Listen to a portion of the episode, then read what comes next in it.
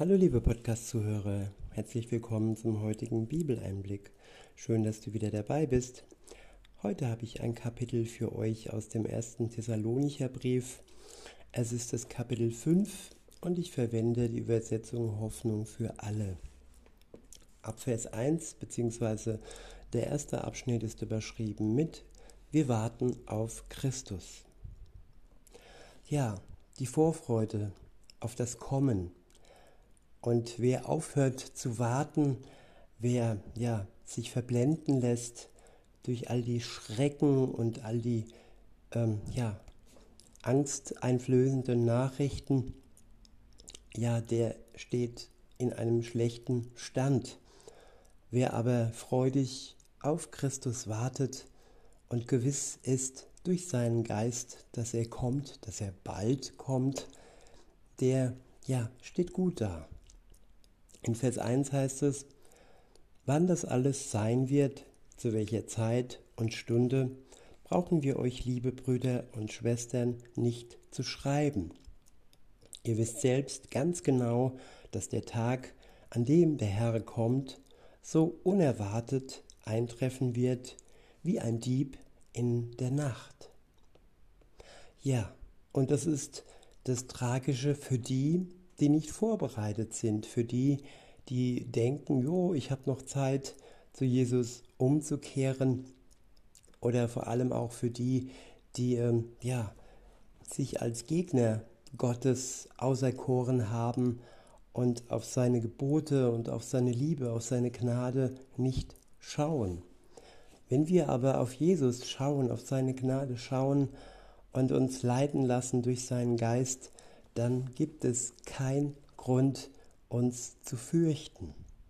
Dann ist es Kommen, ja, sein Kommen wie ein Dieb, der unerwartet kommt und der sich nicht ankündigt, ja, freudig. Und dann ist es eine Überraschung. Wer lässt sich nicht gerne überraschen? Und wenn man immer alles weiß, wann jemand uns überrascht, ja, das ist doch nicht so schön, als wenn es eine Überraschung ist. In Vers 3 heißt es, wenn sich die Leute in Sicherheit wiegen und sagen werden, überall ist Ruhe und Frieden, wird sie das Ende so plötzlich überfallen wie die Wehen eine schwangere Frau. Ja, und hier geht es vor allem um die, um die Machthaber, die auch in Kriegszeiten Ruhe und Frieden haben und versorgt sind mit allem, die sich äh, in Sicherheit wiegen. Und ähm, sie werden ein Schrecken, ein Ende mit Schrecken erleben. Denn ihre Ruhe in Kriegszeiten, in Krisenzeiten wird gestört werden durch das Wiederkommen Jesus Christus. Weiter heißt es, es wird für niemanden mehr einen Ausweg aus dem Verderben geben. Ja, den gibt es dann nicht mehr, aber es gibt ihn jetzt und heute noch. Und solange wir noch einen Ausweg haben, liebe Zuhörerinnen, lieber Zuhörer, sollten wir diesen Ausweg in Anspruch nehmen. Denn es ist Gnade, es ist, ja, es ist ein Ausweg heraus aus all dem ja, angstmachenden und schrecklichen in dieser Zeit. Es ist Hoffnung, es ist Gewissheit, dass wir dann ja verschenken. Und dieses Geschenk sollten wir nicht ablehnen. In Vers 3 heißt es, Doch ihr, liebe Brüder und Schwestern, lebt ja nicht in der Finsternis. Also kann euch der Tag an dem der Herr kommt, auch nicht wie ein Dieb in der Nacht überraschen. Ihr alle lebt im Licht, ihr gehört zum hellen Tag und nicht zur Nacht mit ihrer Finsternis. Ja, in der Nacht, in der Finsternis wird alles vernebelt, es wird alles im Dunklen gehalten, die Wahrheit ist verborgen. Wer aber im Licht lebt, der hat die Wahrheit. Der hat das ewige Leben. Und das ist getrennt und ja, hat nichts mehr mit dem Tod zu tun, welche die, die in der Finsternis leben, welche die, die in der Finsternis leben, noch bevorsteht. Auch wenn uns der irdische Tod vielleicht noch bevorsteht, es ist nur in Gänsefüßchen der irdische Tod. Das ewige Leben kann uns kein Mensch und keine Macht auf der Welt mehr wegnehmen. Das ist gewiss. In Vers 6 heißt es, Darum lasst uns nicht schlafen wie die anderen. Wir wollen hellwach und nüchtern bleiben. Ja, nüchtern, das ist wichtig, dass wir uns nicht betäuben durch Alkohol, durch Drogen, durch die Medien, durch die Unterhaltungsindustrie und durch alles andere, was es so gibt. In Vers 7 heißt es, wer schläft, tut das in der Nacht. Und die Säufer feiern nachts ihre Trinkgelage. Auch wenn sie am Tag trinken, ist der Tag für sie zur Nacht geworden, denn sie sind ja verschleiert in ihrem Blick, wie auch die, die den Drogen verfallen sind. In Vers 8 heißt es, wir aber gehören zum hellen Tag und wollen besonnen und kampfbereit sein. Ja, kampfbereit sein. Immer und zu jedem Tag den guten Kampf des Glaubens zu kämpfen. Nicht mit den Waffen der Welt, sondern mit den Waffen, die uns Gott schenkt, um in dieser Endzeit bestehen zu können. Weiter heißt es, dazu brauchen wir als Brustpanzer den Glauben und die Liebe. Ja, der Glaube und die Liebe. Ein wunderbarer Brustpanzer. Man kann uns beschießen mit Worten, aber diese Worte prallen am Brustpanzer des Glaubens und der Liebe einfach ab. Weiter heißt es, die Hoffnung auf Erlösung wird uns wie ein Helm schützen. Ja, es ist eine beständige Hoffnung, es ist eine Gewissheit, dass wir durch den Tod Jesu am Kreuz für unsere Schuld und durch den Glauben daran ewiges Leben haben werden. Es ist keine, ja, vielleicht Sache, sondern es ist eine gewisse Hoffnung, die mit der Hoffnung in dieser Welt nichts zu tun hat. Weiter heißt es, denn Gott hat uns nicht für den Zorn und das Gericht bestimmt, sondern zur Rettung durch unseren Herrn Jesus Christus. Ich wiederhole Vers 9, denn Gott hat uns nicht für den Zorn und das Gericht bestimmt, sondern zur Rettung durch unseren Herrn Jesus Christus. Wer an Jesus glaubt, der ist zur Rettung bestimmt. Wer den Glauben an ihn ablehnt, der ist für den Zorn und das Gericht bestimmt. Es ist unsere eigene persönliche Entscheidung welche Bestimmung wir annehmen. Gott hat zwar den Durchblick, insofern ja steht schon fest, wo wir stehen im Buch des Lebens oder eben ja als Gerichtsteilnehmer, die die Verurteilung annehmen, weil sie aufgrund ihrer Taten und ihrer Schuld, die sie sich nicht von Jesus Christus haben, ja nehmen lassen, ja für die ewige Verdammnis bestimmt sind.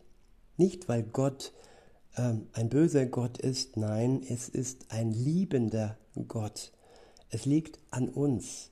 Wir können nicht ihm die Schuld äh, in die Schuhe schieben, nein, es ist unsere freie Entscheidung, unser freier Wille, den wir haben, ob wir uns für Gott oder wir nicht für ihn, dann automatisch gegen ihn entscheiden.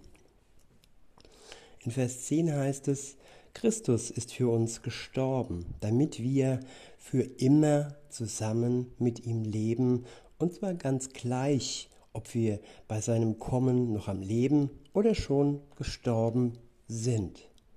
Ja, wir müssen uns also keinen Stress machen, wenn wir jetzt zum Beispiel ja, wissen oder vermuten, dass wir nicht mehr lange ähm, in diesem irdischen Leben, an diesem irdischen Leben haben.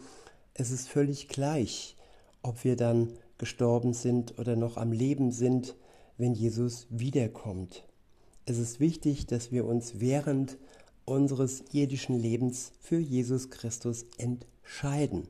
Das ist ausschlaggebend für unsere Errettung. In Vers 11 heißt es, so ermutigt und tröstet einander, wie ihr es ja auch bisher getan habt. Der nächste Abschnitt ist überschrieben mit Anweisungen für die Gemeinde. Ab Vers 12 heißt es, liebe Brüder und Schwestern, wir bitten euch darum, all die anzuerkennen, die sich für euch einsetzen.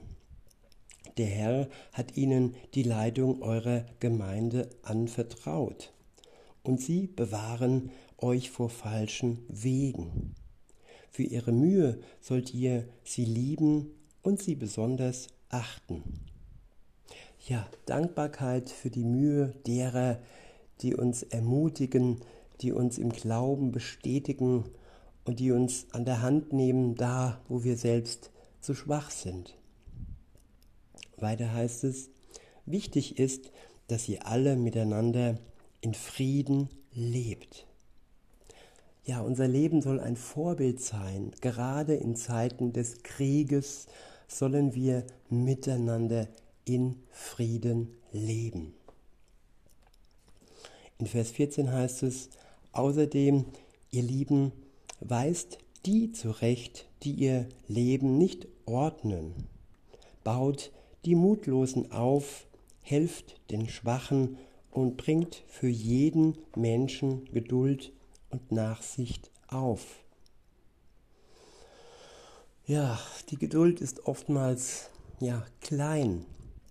Und da, wo meine persönliche Geduld zu klein ist, da kann ich mich von Gott wieder stärken lassen, so dass ich neue Geduld bekomme und dann nachsichtig sein kann mit denen, die ja nicht die Weisheit im Herzen tragen und sich von anderen Dingen leiten lassen und dass ich neu hoffen kann, dass auch sie ja das Licht anerkennen und das Leben mit Jesus, ihr Leben mit Jesus beginnen. In Vers 15 heißt es, keiner von euch soll Böses mit Bösem vergelten. Bemüht euch vielmehr darum, einander wie auch allen anderen Menschen Gutes zu tun. Freut euch zu jeder Zeit. Hört niemals auf zu beten. Ja, die Freude soll uns ins Gebet leiten. Wenn wir Trübsal blasen und ähm, ja, ich will nicht sagen depressiv werden, aber ja, melancholisch und ähm, mutlos werden, dann kann uns das oftmals wegbringen vom Gebet. Deshalb sollen wir die Freude nicht aufgeben. Das ist wichtig, dass wir uns Tag für Tag freuen an dem, was uns Gott verheißen hat. Auch wenn es noch nicht eingetroffen ist, seine Verheißungen werden ja geschehen. Was er verspricht, hält er ein zu seiner Zeit in seinem Plan.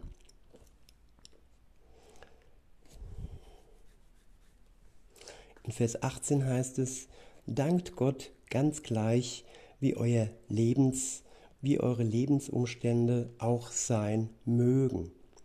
All das erwartet Gott von euch. Ich wiederhole, dankt Gott ganz gleich, wie eure Lebensumstände auch sein mögen. Ja, die Umstände verändern sich im Leben. Nicht jeder hat von Anbeginn seines Lebens bis zum Ende schlimme Umstände. Und wenn er gute Zeiten hat, dann ja, fällt es uns leicht, Gott zu danken, aber in schweren Zeiten, dann werden wir oft trübselig und undankbar. Und in solch eine Lage sollen wir nicht kommen, denn wir haben Tag für Tag Grund zu danken. Weiter heißt es, all das erwartet Gott von euch, und weil ihr mit Jesus Christus verbunden seid, wird es euch auch möglich sein. Ja, man sagt oftmals, ja, es ist doch alles unmöglich. Wie soll ich das denn schaffen, in solch einer schweren Zeit noch dankbar Gott gegenüber zu sein? Und ja, meine Antwort und Gottes Antwort ist hier, ja, es ist tatsächlich unmöglich, rein menschlich betrachtet und mit unseren menschlichen Fähigkeiten. Wir brauchen den geistigen Input, wir brauchen die geistige Kraft, die uns nur der Geist Gottes geben kann, um diese Dankbarkeit in unserem Leben ja zu entwickeln. Dankbarkeit hat vieles mit Liebe zu tun. Und wer nicht fähig ist zu lieben, der ist auch unfähig zu danken. Denn Gott hat uns zuerst geliebt. Er hat begonnen mit der Liebe und wir sind die, die einstimmen, die empfangen, die sich beschenken lassen. Durch seinen Geist wird seine Liebe in unser Herz ausgegossen. Und erst dann sind wir wirklich in der Lage, auch in schweren Zeiten dankbar zu sein. Weiter heißt es, wenn jemand unter euch in Gottes Auftrag prophetisch redet, dann geht mit, dann geht damit nicht geringschätzig um. Prüft jedoch alles und behaltet das Gute. Ja, wir müssen nicht naiv sein. Wir dürfen und sollen alles prüfen, sodass wir ja all die schwarzen Schafe erkennen können, die sich unter die Gemeinde Gottes mischen und die versuchen sie vom guten Weg abzubringen. Und wir können durch den Geist prüfen, ob das wahr ist oder ob es zur Verführung dient und zur Fehlleitung bestimmt ist. In Vers 22 heißt es, das Böse aber ganz gleich in welcher Form sollt ihr meiden. In diesem Sinne, liebe Zuhörer, wünsche ich euch noch einen schönen Tag und sage bis denne.